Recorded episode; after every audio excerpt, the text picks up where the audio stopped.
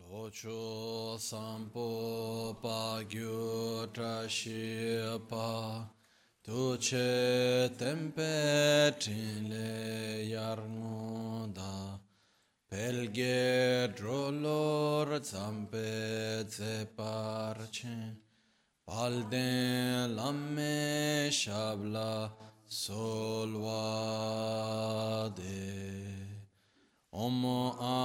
Guru Vajra Dara Sumatimonish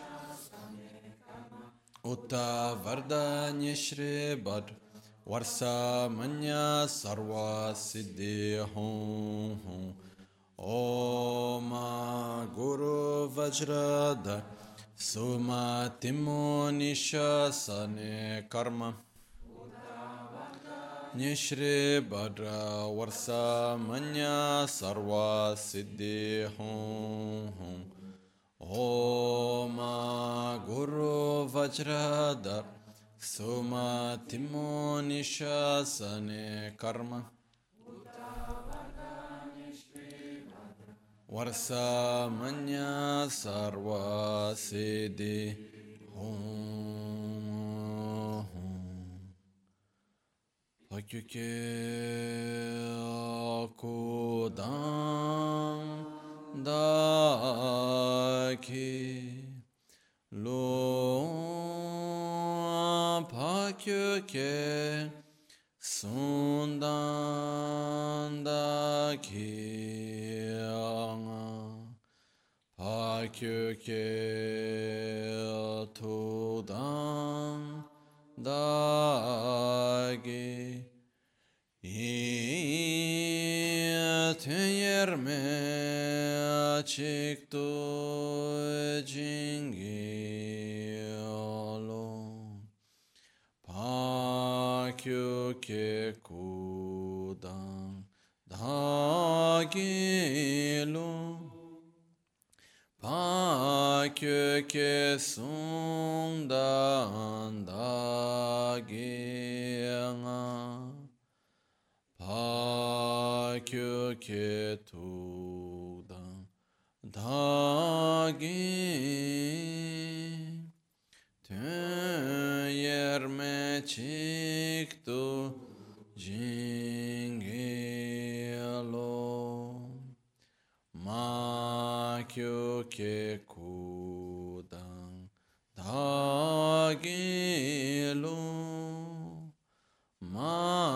kudan dagilu Ma köke sunda dagianga Ma köke tudan dagi Tön yerme çıktı jinghialo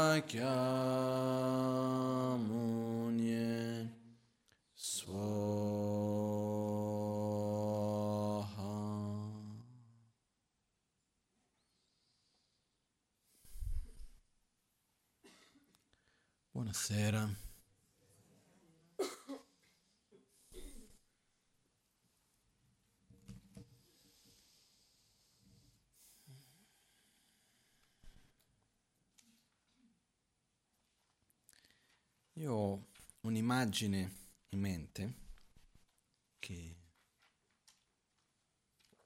continua a tornare. Quindi volevo oggi partire da questa immagine. Che è una cosa che, se mi ricordo bene, abbiamo già affrontato qualche settimana fa. Però, in qualche modo, vorrei ritornare. L'immagine è quella che quando vediamo un albero, a un certo punto in questo albero vediamo le foglie che cadono. Vediamo una foglia che va da una parte, un'altra che va un po' da un'altra, ognuna cade nel suo posto, non tutte le foglie cadono esattamente nello stesso momento, una un prima, un'altra un po' dopo, eccetera, eccetera, no? Quando osserviamo il modo in cui le foglie cadono dall'albero, il momento in cui cadono, la posizione in cui cadono, il percorso che la foglia fa per cadere, per cadere tutto il resto, sono eventi aleatori, nel senso che avviene come avviene, o il percorso di ogni foglio, quando cade, il momento in cui cade dall'albero il percorso che fa, il luogo in cui cade è determinato da tanti altri fattori. È determinato da tanti altri fattori, non è aleatorio. Quindi ogni foglio che cade non cade in modo aleatorio. E questo che cosa vuol dire? Che dietro quella semplicissima cosa, che è quel foglio che cade, in realtà esiste una complessità assurda. No? C'è la gravità, c'è la forza del vento, il vento viene creato a causa della pressione, del caldo, del freddo, che la montagna, che questo piuttosto che quell'altro. C'è allo stesso tempo uh, il fatto che eh, il, la, le proprie caratteristiche della pianta, l'umidità, la temperatura, che ne so, sono mille cose che vengono fuori, la composizione della foglia stessa, il peso che ha, sono tantissimi, quasi infinite caratteristiche che determinano che la foglia cada su quel punto lì. E quando noi vediamo tutte le foglie cadendo, ognuna sta cadendo nel posto perfetto di dove doveva cadere. Esattamente nel posto giusto. Perché è il posto giusto? Perché è il risultato inevitabile di tutte quelle cause, condizioni, di quella catena di eventi che hanno preceduto a quella foglia. Non so se è chiaro questo concetto o no. Questo che cosa vuol dire? Se noi riusciamo a espandere questa visione dall'albero. Io questa riflessione l'ho fatta diverse volte quando vedevo un fiume, vedevo il mare. Mi ricordo tanti anni fa, ero con mio padre e sono andato una volta con mio padre e mia sorella in Thailandia. Prima di andare a Borobudur sono passati ormai, non lo so, 15 anni, quando sarà. Mi ricordo di essere su questa barca e vedere la barca che andava, no? E l'acqua che sbatteva nel fianco della barca, le onde e vedere queste gocce d'acqua che uscivano e ricadevano nell'acqua. No? E lì mi è venuto questo attimo di riflessione che mi ha emozionato profondamente, magari sono un po' stupido io, però mi ha emozionato profondamente vedere come tutte queste particole d'acqua, che sono infinite, come interagiscono fra di loro, come escono dalla massa da, dall'oceano e poi ricade, ritorna, e nell'insieme fanno quel movimento e ogni piccola particola d'acqua sta facendo esattamente quello che doveva fare. Perché?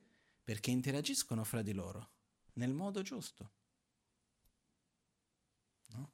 E quindi la cosa che è bella è che ogni cosa accade esattamente come dovrebbe accadere. Questo concetto è molto importante da una parte, molto pericoloso da un'altra. È importante perché? È un po' come se noi vedessimo, diciamo, un... Uh, come si dice adesso in italiano? Un, eh, mi è sfuggito la parola. Quando si fanno, tipo in matematica che ci sono i... le equazioni. È come un'equazione. O... sì, un'equazione che, viene, che viene fatta più che un'equazione, non è un'equazione, la parola è un'altra. No. Un algoritmo, perfetto, grazie.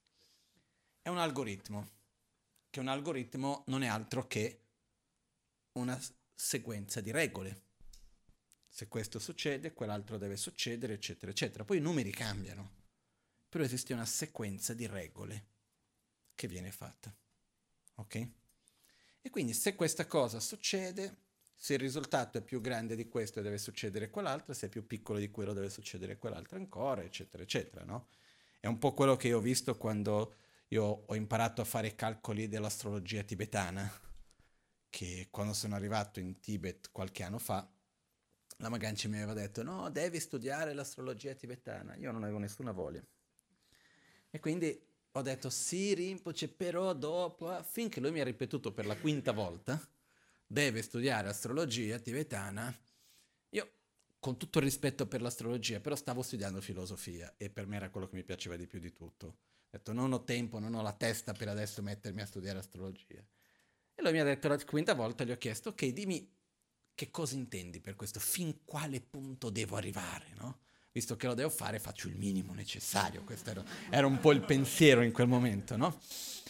E lui mi ha detto, ah, devi riuscire a prendere il calendario tibetano, l'almanacco, che è il calendario dettagliato astrologico, e riuscire a leggerlo. Ho detto, va bene. Sono andato lì un giorno, è venuto, ero lì a Tashilumpo in Tibet per studiare, è venuto il fratello di Lama Ganchen, che capisce, un monaco abbastanza anziano del monastero di Tashilumpo, Seten, è venuto lì un giorno, mi ha portato un libro di riferimento, il calendario, mi ha fatto vedere un'oretta insieme, finito. Perché in realtà è semplicissimo. Perché ci sono lì, ogni giorno ci sono degli aspetti, poi c'è il libretto che tu prendi, di solito viene memorizzato, però c'è anche il libro, dove dice questo aspetto, risultati questi, quell'altro aspetto, risultato quell'altro. Molto semplice. Solo che io lì mi sono incuriosito che c'erano tanti numerini. Ho detto, questi numeri, ah, questo devi chiedere a un astrologo. E c'è uno che è un amico, eccetera. Dopo, il giorno dopo viene questo ragazzo astrologo, abbiamo creato un ottimo feeling fra di noi, e lui ha cominciato a spiegarmi cos'erano i numeri, che non sono altro che la posizione del Sole, di Marte, di Venere, dei vari pianeti, è un po' quello che viene chiamato nella nostra cultura l'efemeridis, fatto in quello, no? Quindi la posizione dei vari pianeti. Ho detto, ma come si fanno a sapere questi numeri? E lui ha cominciato a spiegarmi.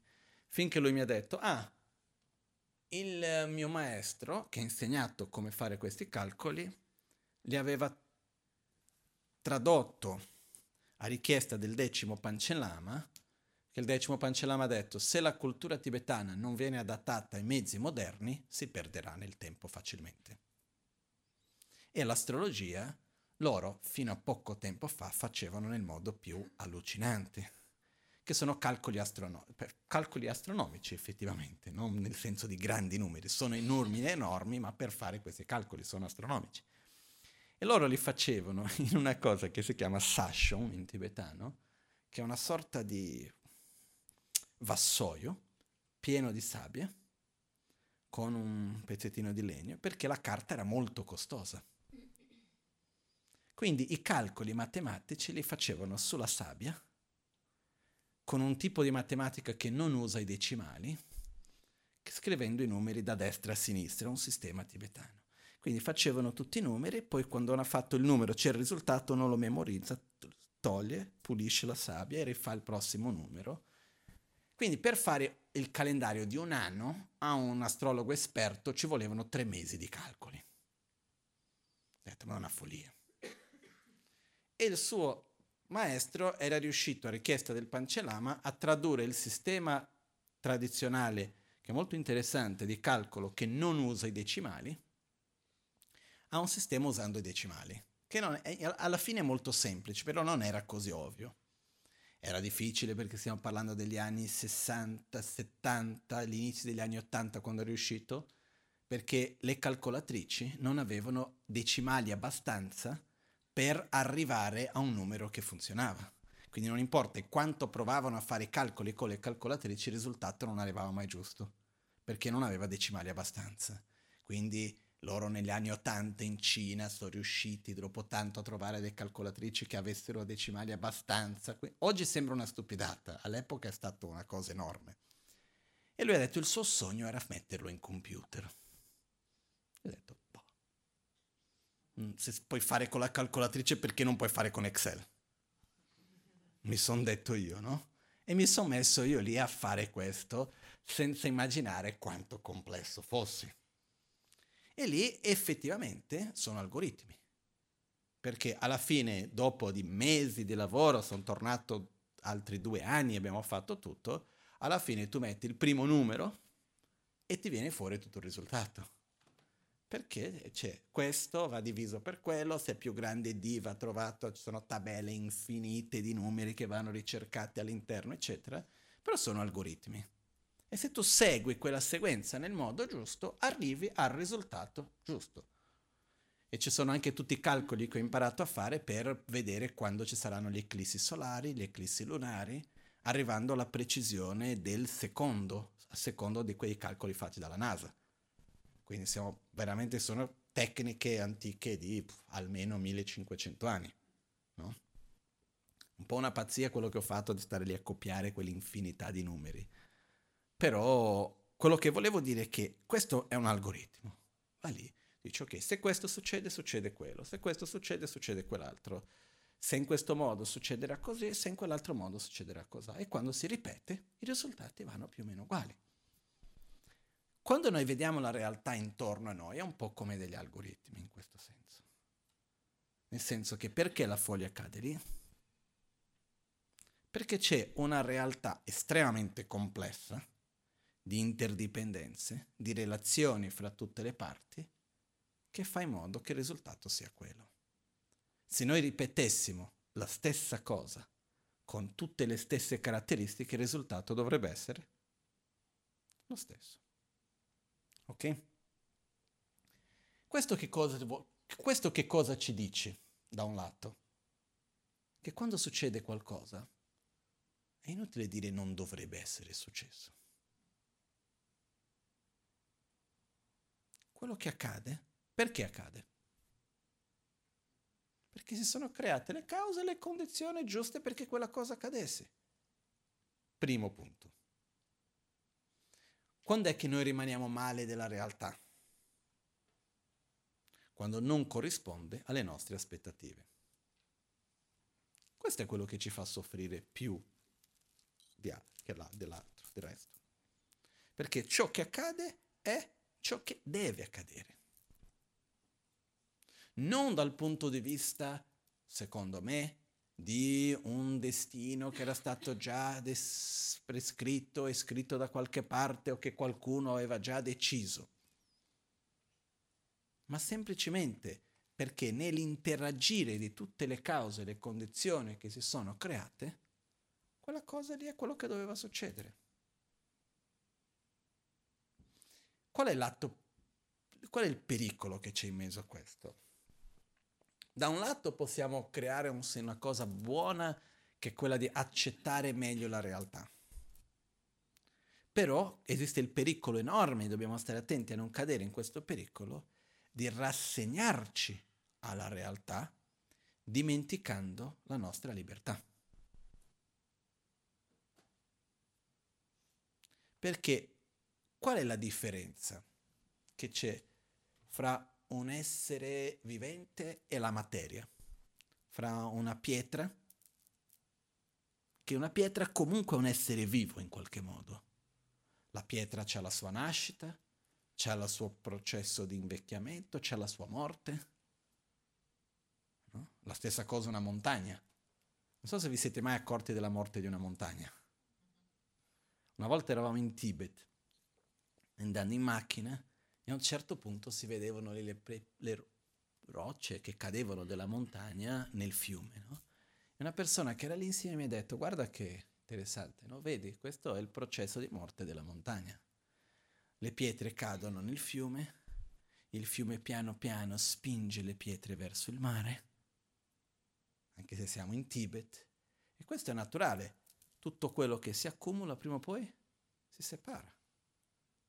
Quindi anche la montagna che sembra lì così solida, piano piano ogni granello di sabbia che va giù, ogni pietra che scende, piano piano è anche la morte della montagna stessa.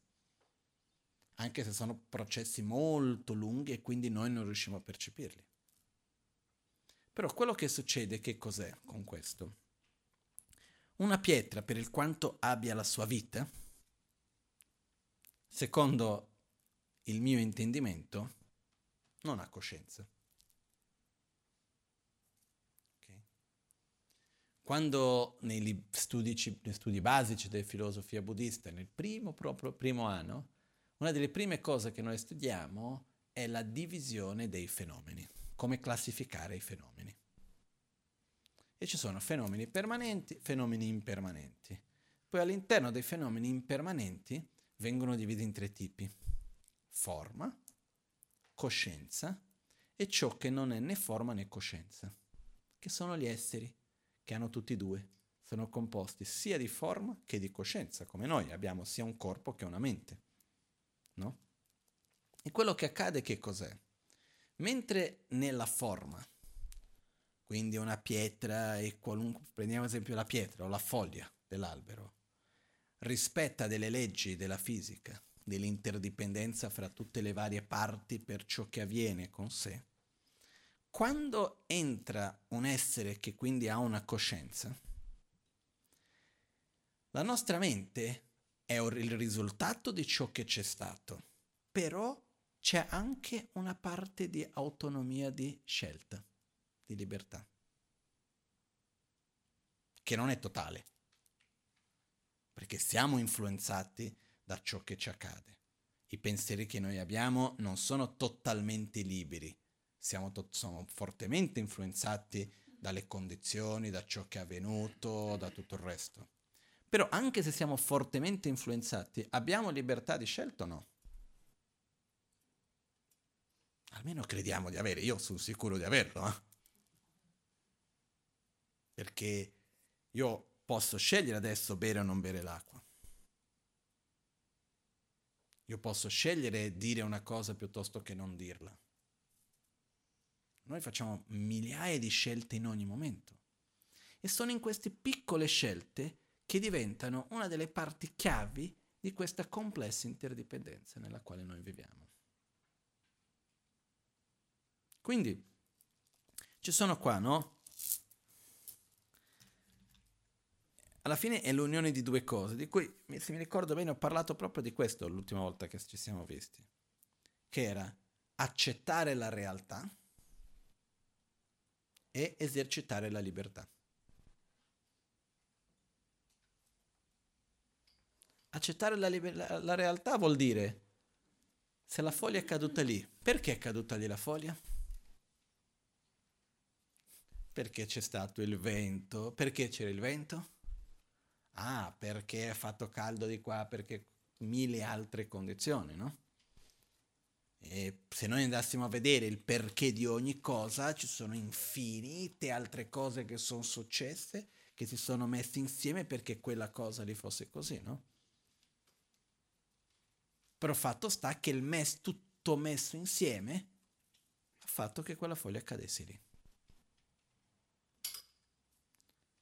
Perciò nell'insieme di questo vuol dire ciò che accade è il risultato delle cause e condizioni che sono avvenute. E il mio compito, il nostro compito, non è giudicare se ciò che avviene è giusto o sbagliato. Perché non esiste il giusto e lo sbagliato in questo senso. Quello che esiste è il risultato di tutte le cause e condizioni che si sono create. La domanda che ci poniamo è quello che io vivo, quello che succede, sta, fa parte di un'interdipendenza che porta benessere, pace, armonia, felicità o che porta sofferenza, conflitto, violenza. E come posso io interagire con questa realtà che ho davanti a me perché mi aiuti a stare meglio a me e aiuti gli altri? Qual è il miglior modo che io ho di interagire con questa realtà che ho davanti a me? È qua che entra la nostra libertà. Nell'accettare la realtà è come guardare ogni foglia e dire è caduta nel posto esattamente giusto. E qualunque altro posto sarebbe sbagliato se ci fosse il giusto e lo sbagliato, ma quello che voglio dire è, con tutte le cause e condizioni, questo è il posto dove doveva accadere. Poi, ah, ma io pensavo che cadeva più vicino, e eh, ho pensato male. Tutto lì. Ma io pensavo che non doveva cadere la foglia, doveva rimanere più a lungo. Ho pensato male. Non ho... Perché ho pensato male? perché non ho la capacità di essere consapevoli di tutte le varianti. Non abbiamo questa capacità. Noi vediamo una piccola parte e nella nostra logica immaginiamo che quella piccola parte lì porta a quel risultato. Solo che c'è una quantità di varianti enorme e l'assurdità che è quello che veramente da un lato è bellissimo, per me è di una bellezza incredibile, da un altro lato è un po' frustrante. Se noi guardiamo la complessità no? di questa comunicazione, di questo... mi sfugge la parola ancora, di questo algoritmo, è molto complesso. Ma cosa succede Basta che ci sia un passaggio, un numero che viene cambiato, che cambia tutto il risultato. Cambia tu- non solo il risultato, tutto quello che viene dopo cambia. E di conseguenza anche il risultato. Quindi da un lato è la bellezza che quello che avviene è perfettamente, interagisce perfetto col tutto. Dall'altro lato è frustrante se vogliamo tenere controllo della realtà. Se noi abbiamo l'aspettativa, in qualunque momento, di avere sotto controllo la, la realtà, siamo fregati. Perché basta una minima variante che non sia sotto nostro controllo che è finita. In realtà è il contrario, se noi riusciamo a avere sotto controllo una variante è già tanto. Quindi, quello che cosa mi porta, ci porta a rilassarci. A rilassarci e toglierci dalla posizione di dover controllare la realtà, di dover domare la realtà e di dire e giudicare se è giusto o sbagliato quello che avviene, se questo doveva o non doveva essere così se questa persona doveva o non doveva fare questo, se quell'altra cosa sarebbe o non sarebbe dovuta succedere. Questa persona si è ammalata e non doveva ammalarsi, quell'altra uh, si è guarita e non doveva guarirsi, che ne so io. Questo non rientra nel nostro ambito di capacità di comprensione. È troppo complesso. Noi non siamo capaci di prevedere cosa succederà nel futuro. Perché? Perché le varianti sono troppe. E all'interno di queste varianti ci sono le interazioni di tutti gli altri esseri con la loro libertà di scelta.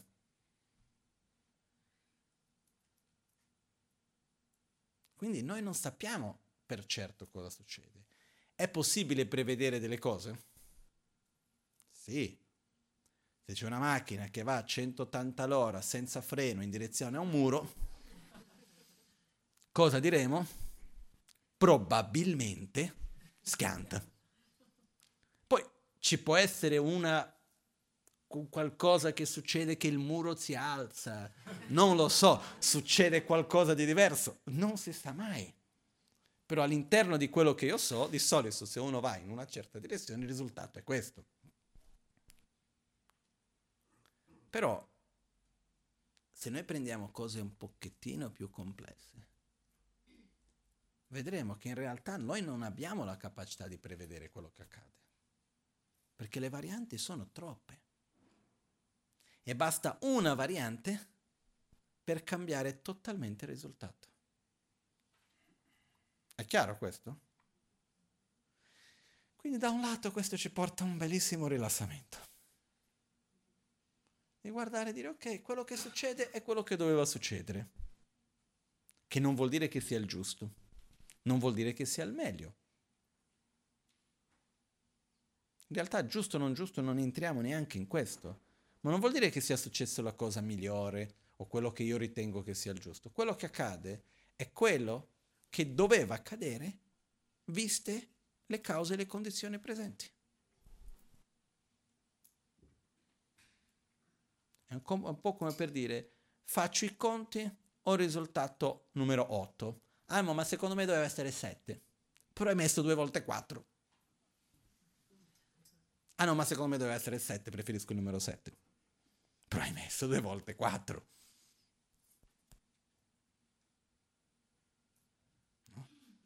Quindi se volesse, che volevo che fosse 7, dovevo mettere altri numeri prima. Quindi, perché ci fa rilassare questo? Perché il momento nel quale smettiamo di aggrapparci alla realtà così come secondo noi dovrebbe esserci, accettiamo la nostra ignoranza di non riuscire a comprendere la complessità di tutte le varianti di ciò che accade. E in qualche modo ci rilassiamo. Diciamo, vabbè, è così, è così. Però, senza entrare in un'attitudine di rassegna, rassegna rassegnamento, rassegnazione. Questo è il punto importante, questa è la via di mezzo. Perché il, quali sono gli estremi qua? Da un lato rassegnarsi totalmente e dire no, ma tanto quello che succede è quello che succede, io non posso fare niente, mi rassegno totalmente e lascio stare. Da un altro lato, qual è l'altro estremo? Cerco di avere tutto sotto controllo. Se noi vediamo nella nostra vita, la nostra tendenza è andare da un estremo all'altro cerchiamo di controllare, poi ci rassegniamo che non è come secondo noi dovrebbe essere. Qual è la via di mezzo? Qual è il giusto equilibrio qui? Accettare nel senso di rispettare la complessa interdipendenza nella quale noi viviamo. E se una cosa è in un certo modo è perché? Perché le cause e condizioni si sono create perché sia così e io non ho la capacità di dire doveva essere diverso, non ho la capacità per poter, uno, cambiare il passato, due, comprendere neanche nella sua complessità, perché quello che a me mi sembra che non va tanto bene magari porta dei bellissimi risultati, quello che a me mi sembra che è bello poi dopo porta dei brutti risultati, non riusciamo veramente a avere chiarezza sulle cose. Quante volte non ci è successo a tutti noi di una cosa che sembrava brutta poi dopo aver portato dei bei risultati? O il contrario. Una cosa che sembrava bellissima, poi dopo invece... No? Meglio che non ci fosse stata. Secondo noi. Perché poi, magari se non ci fosse quella, chissà che altro sarebbe successo, no? Quindi, quello che accade è che quando avviene qualcosa, noi non sappiamo, uno, che risultati a medio e lungo termine quella cosa porterà.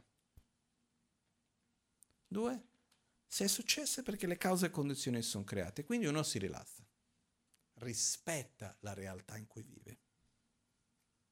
Per fare questo però dobbiamo smettere di cercare di avere, avere tutto sotto controllo. È faticosissimo.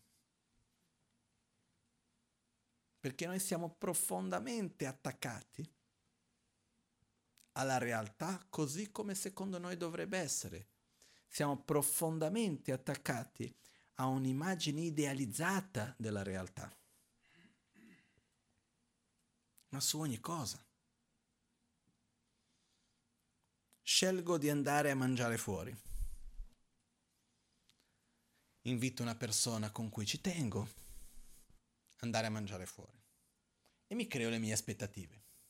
Prima aspettativa è un posto che a me mi piace molto, le, volte, le ultime volte che sono stato sono, sono stato molto bene.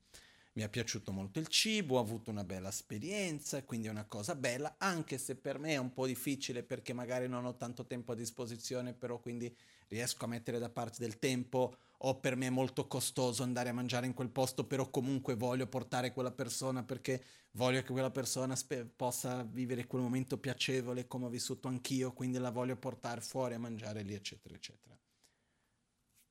Fatto sta che si arriva il momento della cena o del pranzo, quel che sia. Abbiamo delle aspettative. Cosa succede quando all'altra persona non piace? e a noi è buonissimo. Quindi noi siamo lì super contenti di quello che stiamo mangiando, dell'atmosfera, del posto e tutta l'altra persona ci guarda e dice... Mm. E, e fa anche uno sforzo per far finta che è contenta addirittura, no? Però si vede che non è contenta. Cosa facciamo noi? Diciamo, ah che bello, io sono contento di questo, Beh, vabbè, ognuno ha i suoi gusti e finisce lì, o rimaniamo un po' male? e possiamo addirittura incolpare la persona che non è contenta. Come ti permetti di non essere felice quando io ti sto portando a mangiare la miglior cosa che ho per me? No? Ti ho portato a mangiare la fiorentina, è vero che sei vegano, però a me mi piace. No? E come ti permetti di non essere felice con questo? O, diversamente, ritorniamo in quel ristorante lì e quando torniamo quella volta noi siamo cambiati, il cuoco è cambiato, il fornitore è cambiato, che ne so io, tutto, tante co- cose e non abbiamo la stessa esperienza di piacere della volta precedente. Però è comunque buono, ma non è quella esperienza di quella volta. Rimaniamo male comunque? Sì. Perché? Perché abbiamo le nostre aspettative e noi creiamo un'immagine idealizzata di come le cose devono essere e facciamo questo costantemente ed è molto pesante. Ci stanca in un modo enorme, allucinante, perché ogni giorno andiamo a incontrare una persona, ci creiamo le aspettative di come sarà quell'incontro. No? Diciamo una parola, abbiamo l'aspettativa della reazione che la persona deve avere. Ci guardiamo nello specchio, abbiamo un'aspettativa di quello che vedremo. E quando l'aspettativa non corrisponde, c'è qualcosa che non va. Quindi quello che accade è che per riuscire ad accettare la realtà, dobbiamo come minimo cominciare a diminuire le aspettative, perché le due cose vanno insieme, sono come una bilancia. Io non posso accettare la realtà e mantenere un'altra, aspettat- un'altra aspettativa, non funziona. Le due cose vanno di pari passo, devo diminuire le aspettative e accettare di più la realtà, ricordandosi che accettare non è rassegnarsi. Accettare vuol dire vedere la realtà e dire ok, cause e condizioni è così. E sono io che mi devo adattare. Perché che cosa costituisce un problema? Qual è una delle caratteristiche fondamentali perché un qualcosa sia un problema? Che ci sia una soluzione.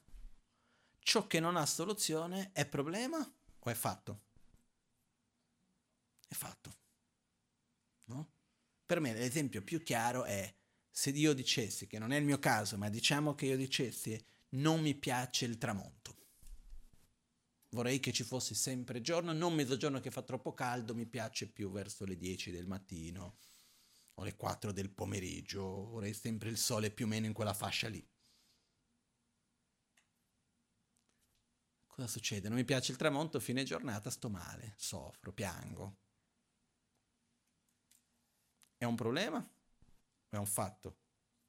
che ogni giorno io ho l'alba, poi c'è il tramonto. È un fatto. Se io soffro dinanzi a questo, dov'è il problema?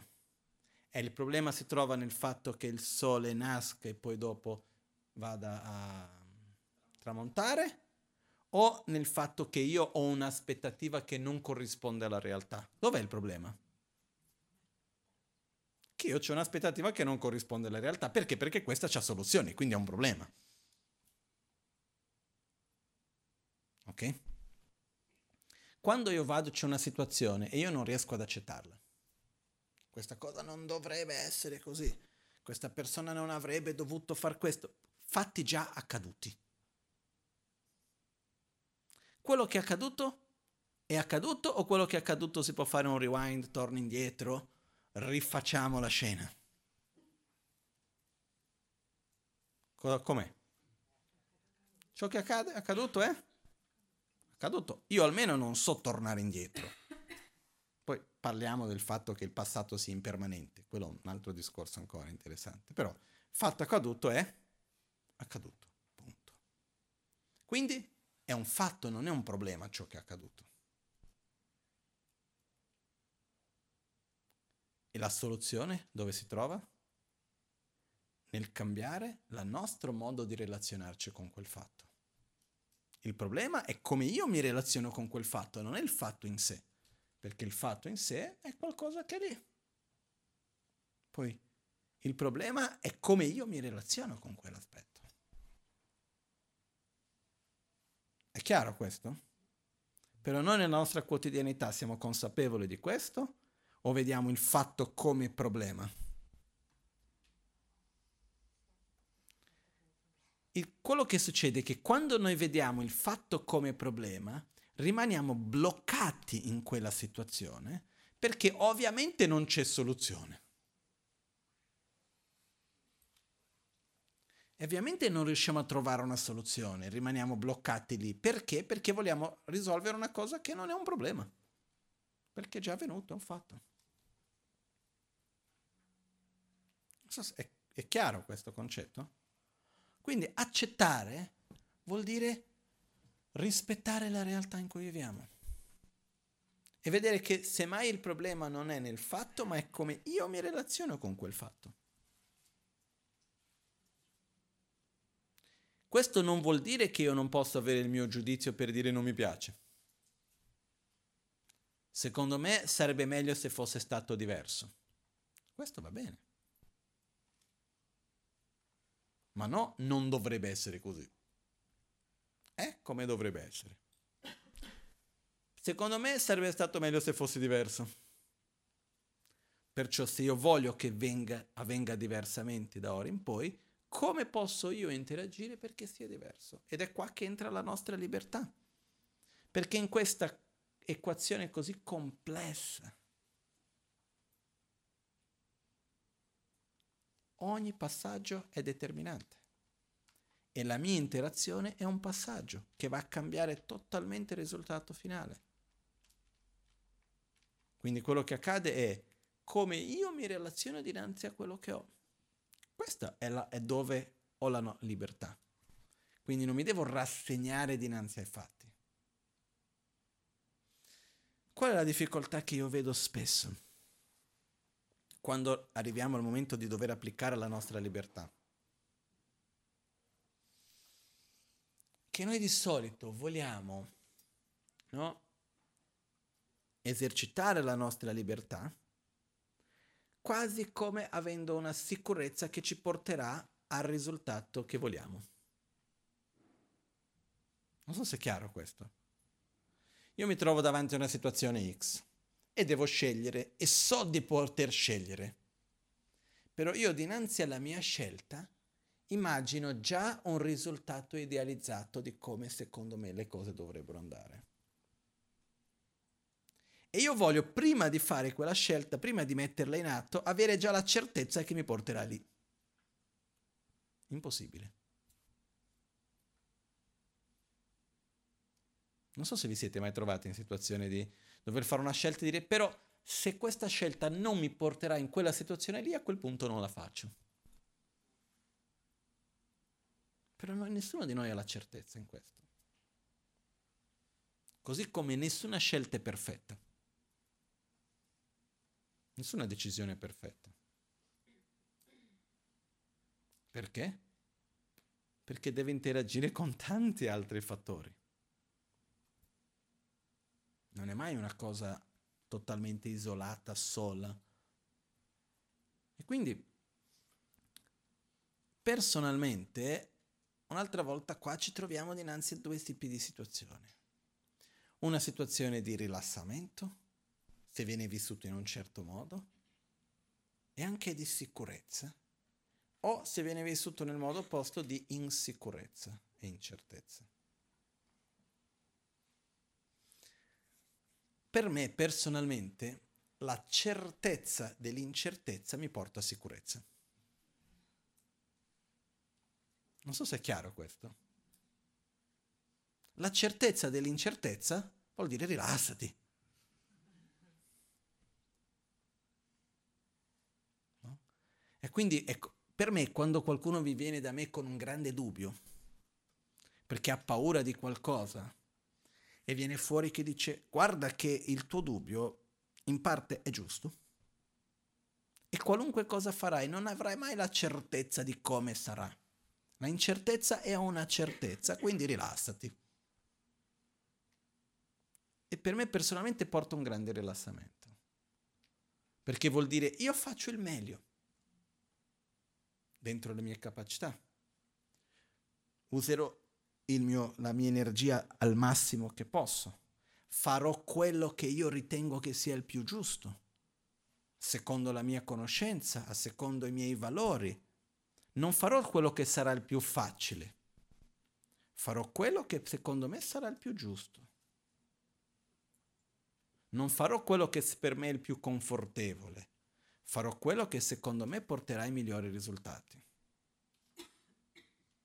Non farò quello che per me è più piacevole.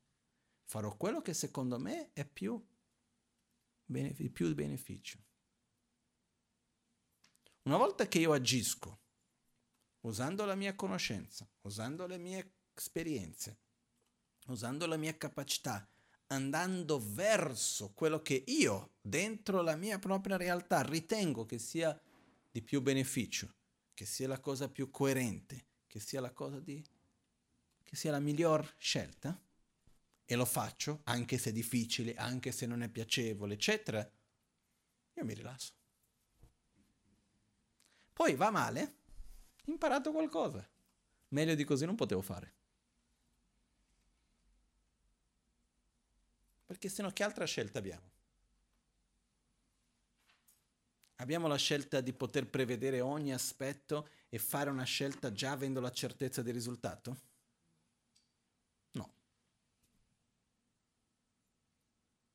Però quando noi abbiamo una coerenza profonda fra le nostre azioni e, le nostre, la nostra conoscenza e i nostri sentimenti, quando questi tre punti sono in coerenza, riusciamo ad agire in un modo sicuro. Ripeto, quando c'è coerenza, armonia fra i sentimenti, quindi i principi, quello che io credo che sia il giusto, quindi sentimento di amore, di rispetto, di gratitudine, quindi dove il sentimento del perché faccio qualcosa è in sintonia e armonia con la mia conoscenza, con la ragione, e la mia azione è in sintonia sia con la ragione che con il sentimento, quindi quando, quindi quando questi tre sono in armonia, a quel punto possiamo camminare senza dubbi. Perché meglio di così non siamo capaci di fare. E di solito funziona, quando c'è armonia fra questi tre. Dov'è che crea più difficoltà? Quando io magari ho armonia fra quello che penso e quello che sento, ma non c'è armonia alla mia azione, non riesco ad agire di conseguenza. O quando agisco seguendo i miei sentimenti, ma non è in armonia con quello che penso. o quando agisco seguendo quello che penso ma non è in armonia con quello che sento. Credo che sia già capitato a tutti, no? Di avere questi conflitti. E su questo aggiungo due parole. Una cosa è la disarmonia fra pensiero, quindi parte concettuale, ragione, quello che noi riteniamo che sia il giusto, il meglio, eccetera, basato sull'educazione, sulla cultura, sugli ideali, eccetera. Dall'altra parte sentimento, attrazioni, avversioni, emozioni che abbiamo, eccetera. Quando fra questi due non c'è armonia, non vanno nella stessa direzione, una delle cose che va a creare è un conflitto interiore che si manifesta in un dialogo interno, dove uno cerca di convincere l'altro. Quindi io cerco la parte del sentimento, cerca di convincere la ragione. E la ragione cosa fa? Cerca di convincere il sentimento. Vi siete mai trovati in mezzo a questo? Credo che è un'esperienza universale. Ok? Cosa succede quando finalmente c'è armonia fra quello che sentiamo e quello che pensiamo. Quel dialogo si calma e c'è silenzio.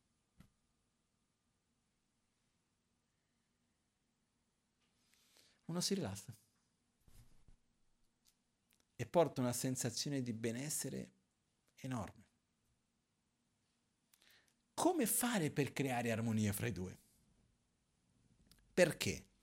Quello che io penso è il risultato principalmente dell'educazione che ho ricevuto, del contesto culturale e sociale in cui sono cresciuto, l'esempio che mi è stato dato, quello che mi è stato detto, questo è quello giusto, devi fare così, eccetera, eccetera mentre quello che sento è il risultato di più di quello che ho vissuto, delle esperienze che ho avuto. Ok? Non sempre corrispondono. Io magari, visto le, il mio vissuto, ho attrazione verso qualcosa che però concettualmente dico che non va bene. Può succedere in tanti modi dal fatto di voler mangiare qualcosa che so che mi fa male, però attrazione, o al fatto di avere avversione della medicina che so che mi fa bene. Però come facciamo per diminuire questo conflitto interno? Io vi parlo della mia esperienza personale. Io per fortuna mia non ho tantissimo dialogo interno. No? Io ho capito questo grazie a mia madre che un giorno parlando con mia madre, mia madre in quanto psicologa osserva, parla, ogni tanto facciamo due chiacchiere, mm, non molto spesso perché non è che ci vediamo spesso e per telefono non lo facciamo.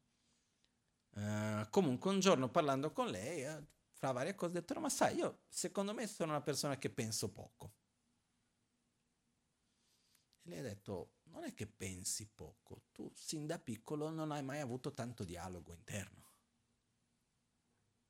Poi osservando ho detto più o meno è vero, no? io sono su un posto lì, sono lì, punto. Poi c'è da pensare su una cosa, si pensa su quella cosa.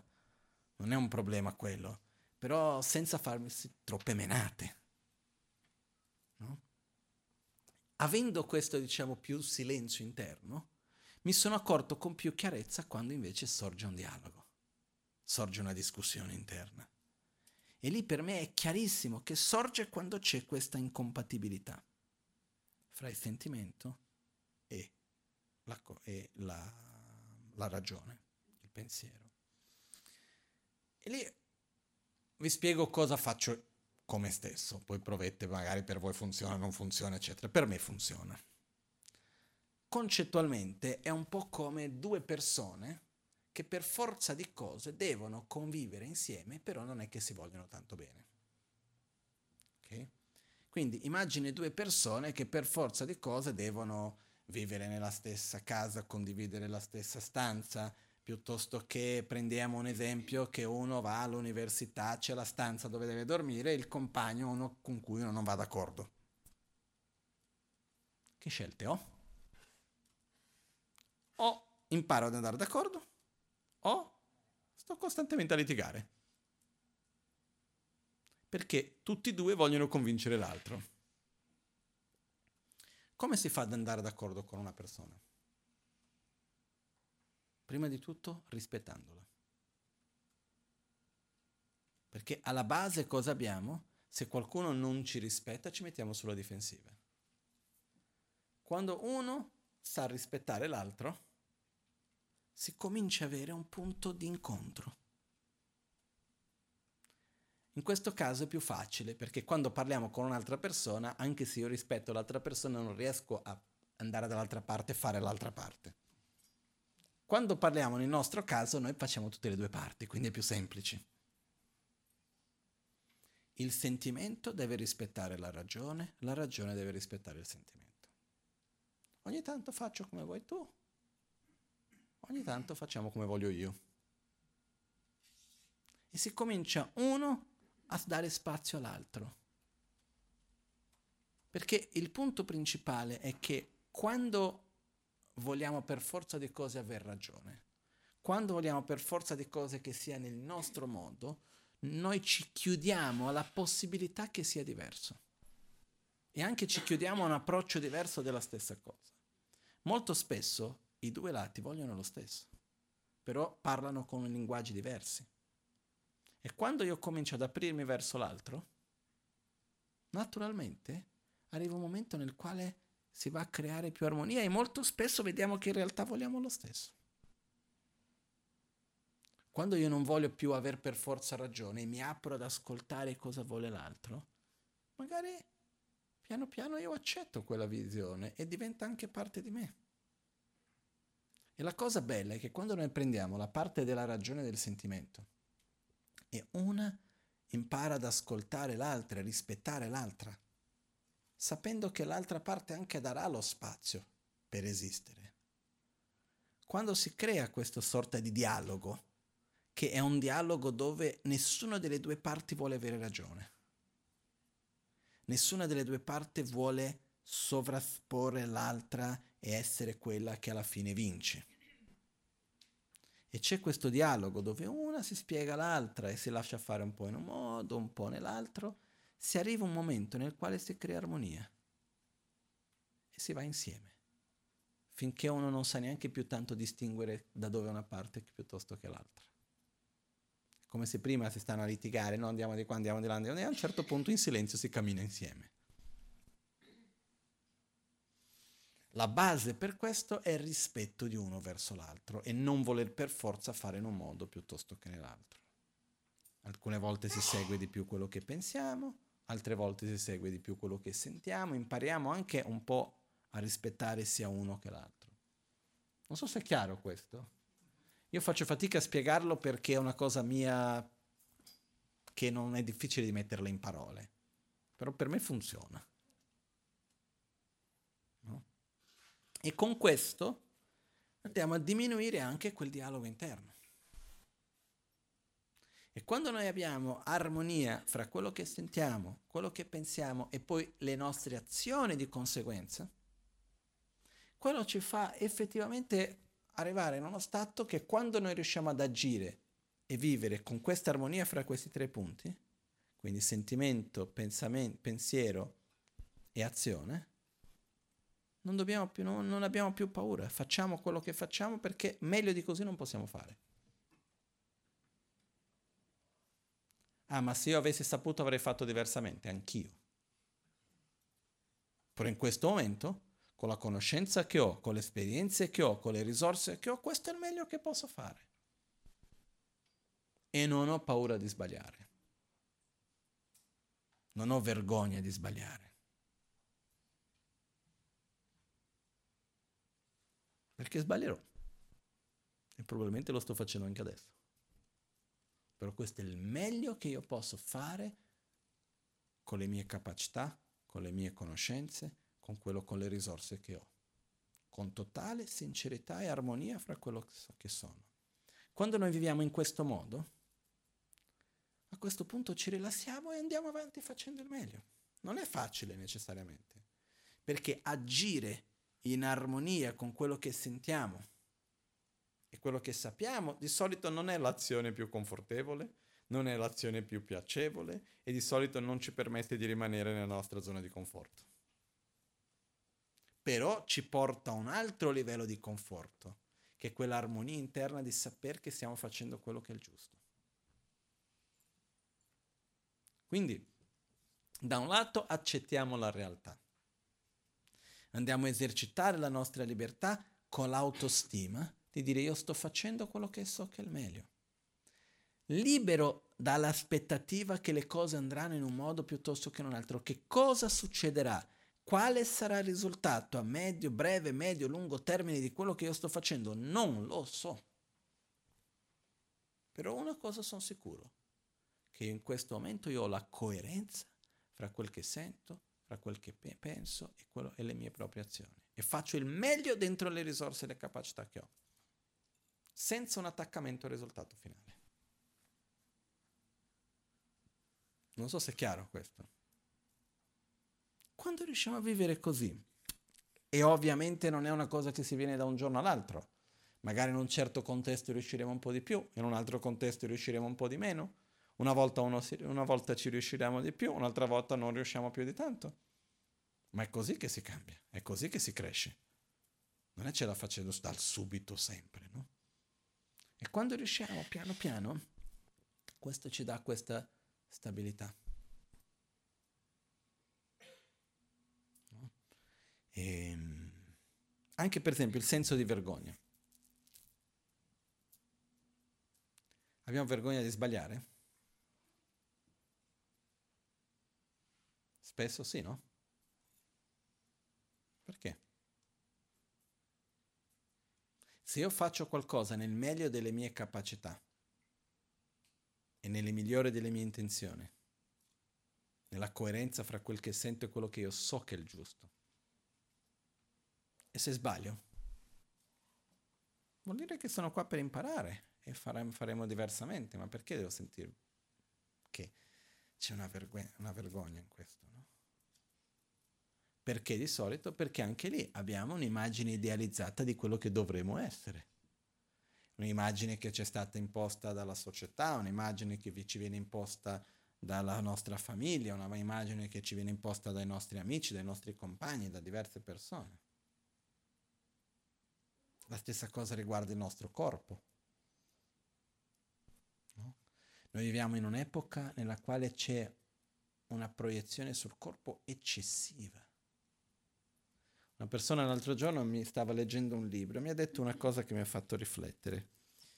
Questo libro era sulla medicina eh, e, um, orientale cinese. È una signora che, che scriveva il libro, che era una signora cinese, e lei in questo libro diceva che quando è arrivata in Canada è rimasta colpita perché era la prima volta in vita sua quando è arrivata lì era già adulta, è la prima volta in vita sua che si è accorta che si dava, e questa è una cosa che lei si è accorta in qualche modo dopo che lo faceva già, che ha cominciato a vedere la sua identità e dare valore alla sua autostima sulla base del corpo e non su altri fattori. Fino a che lei era arrivata in Occidente, la sua identità si basava, la sua autostima si basava sulla conoscenza, sui valori. Il corpo non era altro che uno strumento per tutto il resto, punto e basta. Dopo nel meccanismo, quando è arrivata dopo di un po', si è accorta quando già era nel sistema, che a un certo punto si è accorta che la sua identità e la sua autostima era cominciata a basarsi su come era il suo aspetto fisico, cosa che prima non era mai avvenuto. E questo ci fa riflettere, no? Perché quanto è forte nei tempi d'oggi l'immagine che io sono il corpo e quindi io devo giudicarmi sulla base del mio corpo piuttosto che questo o quell'altro. È fortissimo, no? Ma anche dentro il contesto in cui siamo.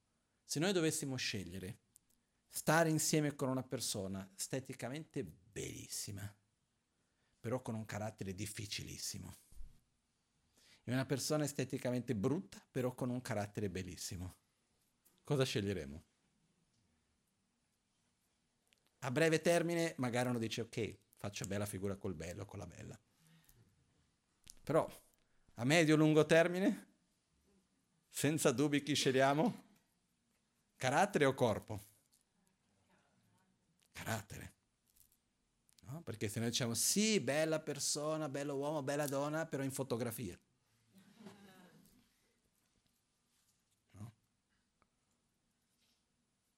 Cosa scegliamo? Quello.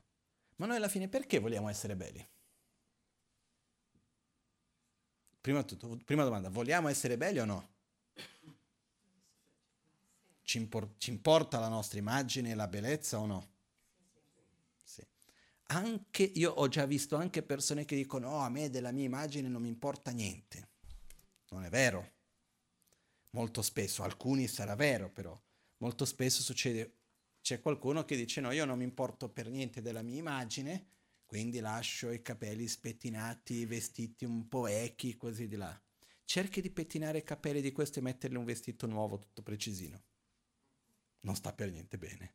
Perché? Perché si riconosce nell'immagine di quello che non dà importanza all'immagine.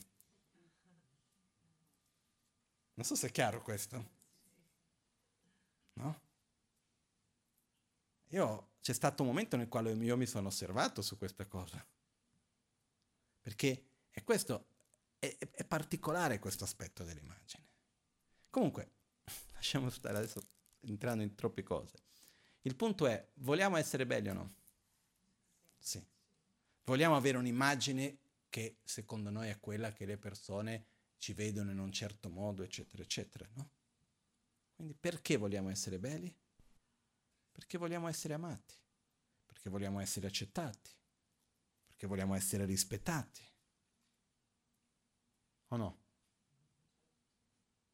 Ma se noi pensiamo al rispetto, all'amore, all'attrazione che noi abbiamo verso le altre persone, che cosa determina di più l'attrazione che abbiamo verso un'altra persona? Il suo aspetto fisico o il suo carattere e il suo modo di agire? Le sue azioni, il suo carattere e così via. Quindi anche, ver- anche noi stessi dovremmo basare, più, basare di più la nostra identità su questo. Anche perché c'è una cosa che è interessante. Il corpo, più passano gli anni, ci viene incontro o ci va contro? No? La Magancia descriveva il nostro corpo come i peggiori degli amici. Perché più tu li dai, più lui ti va contro, no? Mentre invece la parte del nostro carattere, le nostre qualità, eccetera, più noi curiamo questi aspetti nel tempo, cosa succede? A principio migliora o peggiora? Migliora. Quindi se noi basiamo la nostra identità sulle nostre qualità interne, i nostri valori, la coerenza delle nostre azioni, i sentimenti che abbiamo, la nostra stabilità interna, il nostro carattere, eccetera. Più mettiamo energia su questo, più ci sostiene. Mentre dall'altra parte, quindi è qualcosa che negli anni, se mettiamo energia, funziona, porta dei risultati. Dall'altra parte invece, se noi andiamo a basarci sempre di più sull'immagine, è una fregatura sul corpo. No? L'altro giorno, per caso, ho visto una foto mia dall'alto e ho guardato e ho visto che qua comincia piano piano a venire per diminuire i capelli. No? Mi sono fatto due risate, punto e basta. Ma basta vedere mio nonno, mio padre non capisce quello che succederà anche come. Non è che ci vuole molto, no? Cause e condizioni, punto. Quando ho visto ho detto che bel segno, non sono morto giovanissimo. No? Il fatto che il corpo comincia a invecchiare, cosa vuol dire? Che sono vivo e che ho vissuto degli anni e speriamo di poter diventare totalmente calvo.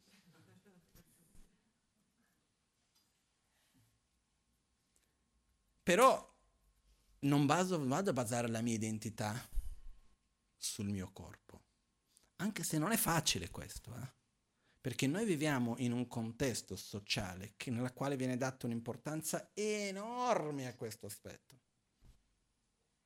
Però noi dobbiamo combattere costantemente contro questa cosa. E quello che accade è che più noi cominciamo a dare importanza, più vengono fuori altre cose. Facendo un esempio che io anni fa, quando vivevo in India, a un certo punto mi sono messo a ristrutturare la casa. E quello che mi sono accorto è che più vedevo cose da fare, più c'erano altre cose da fare. A un certo punto ho cominciato a vedere la parete che non era dritta, era molto storta, tutta fatta un po' così. Poi ho cominciato a vedere i dettagli dei pavimenti, i dettagli dei mo, ho cominciato più facevo, più vedevo delle cose che prima non vedevo. Cosa succede quando uno comincia qua, c'è una ruga, la mettiamo a posto?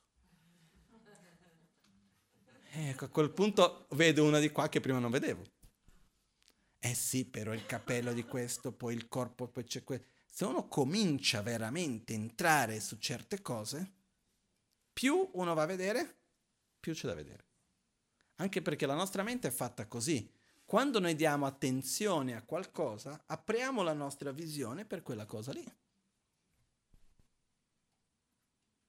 È giustissimo che dobbiamo prendere cura del nostro corpo perché dobbiamo avere una buona salute, dobbiamo essere confortevoli col nostro corpo.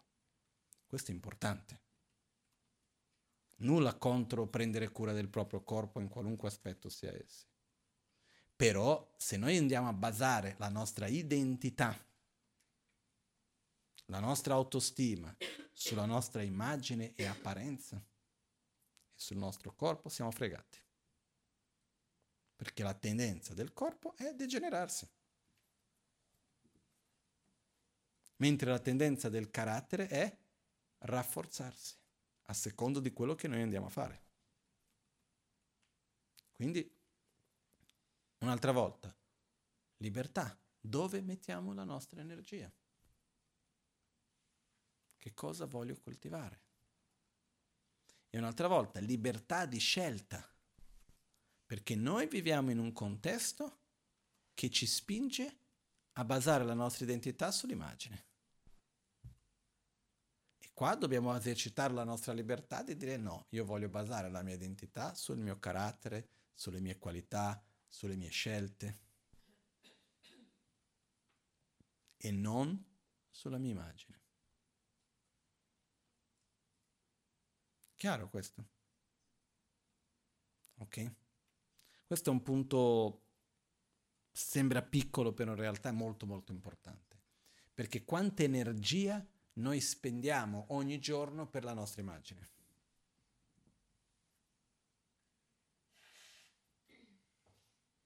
No? Quanti soldi spendiamo? Quanto tempo spendiamo?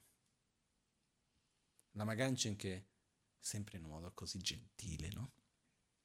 Lui diceva, no, al mattino, prima di cominciare la giornata, va benissimo che vi truccate, no? Che uno si prepara, va lì, fa la barba, piuttosto che va lì, si trucca o quel che sia.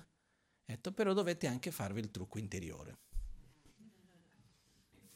prepararvi oggi io questa attitudine non la voglio avere, mentre invece devo avere quell'altra, non devo rispondere in un modo violento, devo essere più paziente, non devo agire in un modo aggressivo, invece devo essere uh, amorevole piuttosto che devo usare una parola rispettosa, che ne so io. Sono mille possibilità di cose. E uno si prepara già dal mattino che è quello che quando uno fa la propria meditazione al mattino, quel momento di riflessione, le preghiere che fa al mattino, i mantra che recita, uno si prepara per la giornata. Questo è fondamentale, perché è anche così che andiamo a costruire il nostro proprio carattere. Quindi, ritornando al punto di prima, esercitiamo la nostra libertà nelle nostre scelte, nelle nostre azioni, dove esiste questo spazio per trasformare la realtà in cui viviamo. Perciò Se noi riusciamo veramente a unire queste due cose, accettare la realtà, esercitare la libertà, esercitando la libertà con armonia fra sentimento, pensiero e azione, siamo abbastanza a posto. Avremo dei problemi, sicuro, però avremo l'armonia per affrontarli. Avremo la forza, non saremo presi dall'ansia, dalla paura e così via. Io osservando me stesso sono 100% sicuro che gran, la gran parte della nostra sofferenza viene dalle aspettative che noi andiamo a creare, dalla nostra incapacità di accettare la realtà in cui viviamo, di non vedere l'insieme di tutto. Io non riesco a vedere l'insieme, però almeno vedo che non vedo. E mi rilasso. Non è un rilassarsi di essere inattivi, è un rilassarsi di non essere in tensione, agire, però non in tensione. Perché la tensione si va a creare quando io ho l'aspettativa che la realtà debba essere così come io ritengo. E questo va a creare questa tensione.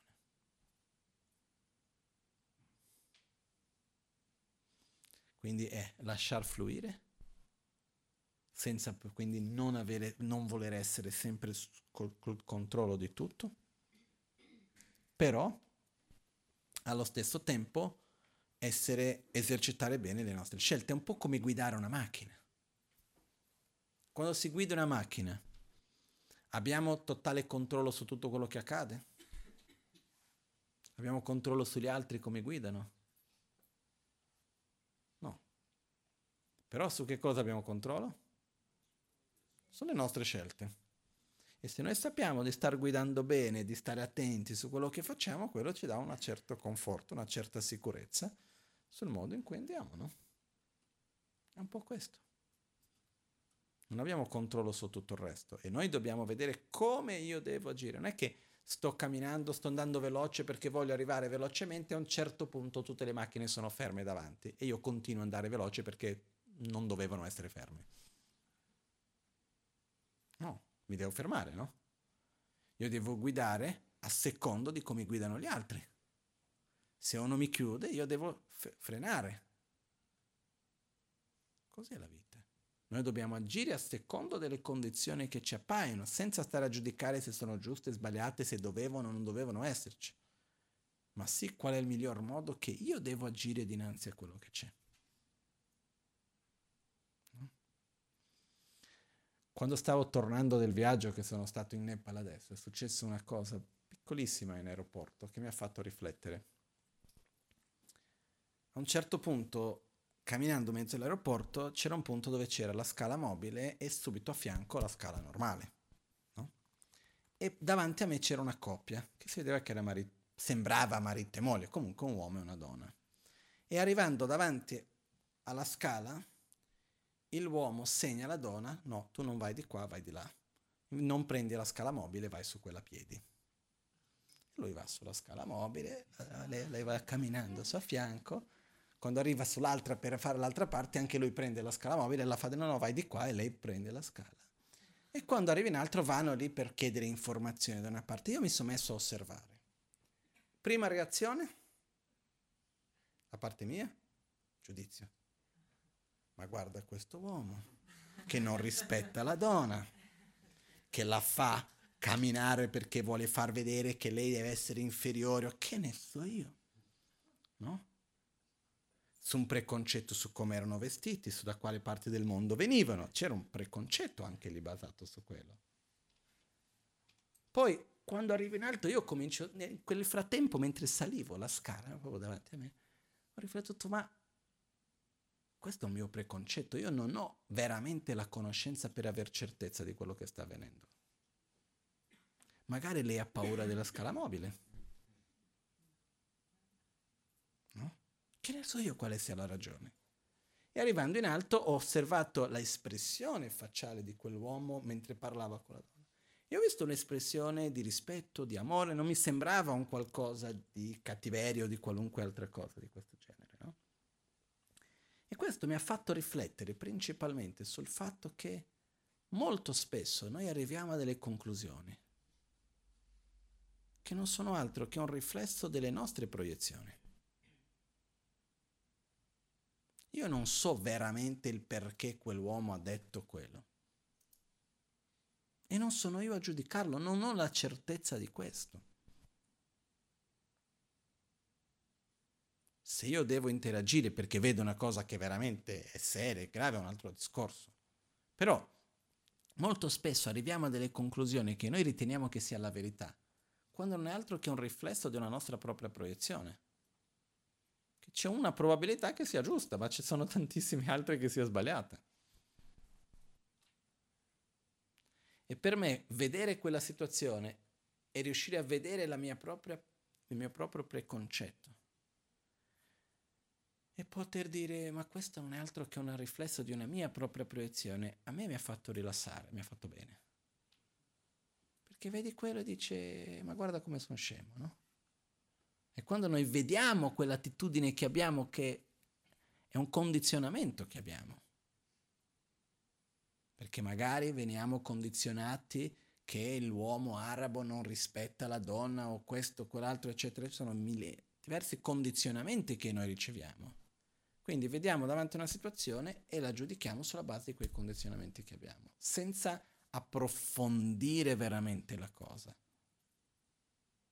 Magari uno ha ragione, magari è totalmente sbagliato. Però il fatto di non avere certezza senza approfondire è una cosa importante. Il fatto di arrivare e dire questo è un preconcetto che ho. Se voglio approfondire posso andare a fondo non è nel caso, lascio aperto a tutte le possibilità. Però molto spesso noi andiamo ad agire sulla base di preconcetti che abbiamo, sulle nostre proprie proiezioni che andiamo a imputare sulle varie situazioni, quando in fondo non siamo certi di quello che è. Chiaro questo? No? Ok. Adesso, concludendo, è bellissimo avere la possibilità, darsi la possibilità di riflettere sulla realtà. È un dono che possiamo dare a noi stessi, perché siamo abituati semplicemente a sopravvivere nella quotidianità. Permettersi di fermare un po' e dire come sto vivendo il mondo. E lì ripetendo un'altra volta perché le cose vanno ripetute migliaia di volte finché devono entrare, accettare bene la realtà senza rassegnarsi, senza sottomettersi, esercitando la nostra libertà, senza essere attaccati a un risultato particolare, ma sì in armonia fra i sentimenti, i pensieri e le azioni. Ricordando una volta ancora, per riuscire ad avere armonia fra i sentimenti, i pensieri e le azioni, dobbiamo creare amicizia fra i pensieri e i sentimenti, uno rispettando l'altro, e non dobbiamo essere attaccati ad agire, per agire in armonia, non dobbiamo essere attaccati ad agire a fare quello che sia il più facile, quello che sia il più semplice o quello che sia il più piacevole. Perché nella maggioranza delle volte quella, l'azione che è in armonia con quello che sentiamo e quello che pensiamo non è la più facile, non è la più semplice e molto spesso non è la più piacevole. Ok? Però i risultati sono migliori. Quindi questo è quello per oggi, adesso facciamo la pratica dell'autoguarigione, che anche questo è molto importante perché la meditazione è dove noi andiamo poi dopo a creare questa familiarità positiva, no?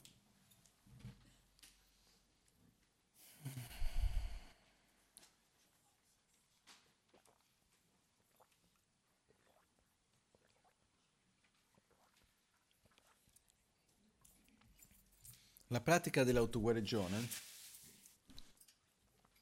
è una pratica di meditazione in verità si chiama sadhana, che vuol dire meditazione e recitazione in tibetano gomde, nel quale si usa la parola per aiutare a direzionare la mente.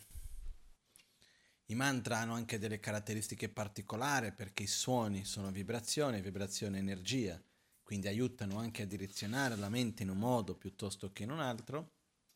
Nella pratica dell'autoguarigione abbiamo anche i gesti, anche questo hanno un aspetto sia energetico e anche un aspetto uh, mentale proprio, che certi gesti hanno comunque una sorta di comunicazione non verbale verso di noi che funzionano particolarmente. No? Comunque, ci sono tantissimi aspetti. Fatto sta che la pratica dell'autoguarigione è molto complessa e molto profonda, non è una cosa che ci si può spiegare né in 5 minuti ma neanche in 5 giorni. Per dire ci vuole tanto tempo, però si può sperimentare anche senza aver capito tutto. Okay? Oggi per riuscire a fare un pochettino più con calma certe parti della pratica e riuscire a fare questo, faremo un po' diverso di come facciamo di solito, nel senso che daremo un po' più di enfasi sulla parte della meditazione sul respiro, su due o tre punti, e poi dopo su un punto, una parte particolare chiamato lo stadio di completamento e le altre parti faremo senza spiegazioni particolari, solo con la recitazione. All'alba o al tramonto, di notte o durante il giorno, possano i tre gioielli concederci le loro benedizioni, possano aiutarci ad ottenere tutte le realizzazioni e cospargere il sentiero della nostra vita con molti segni di buon auspicio.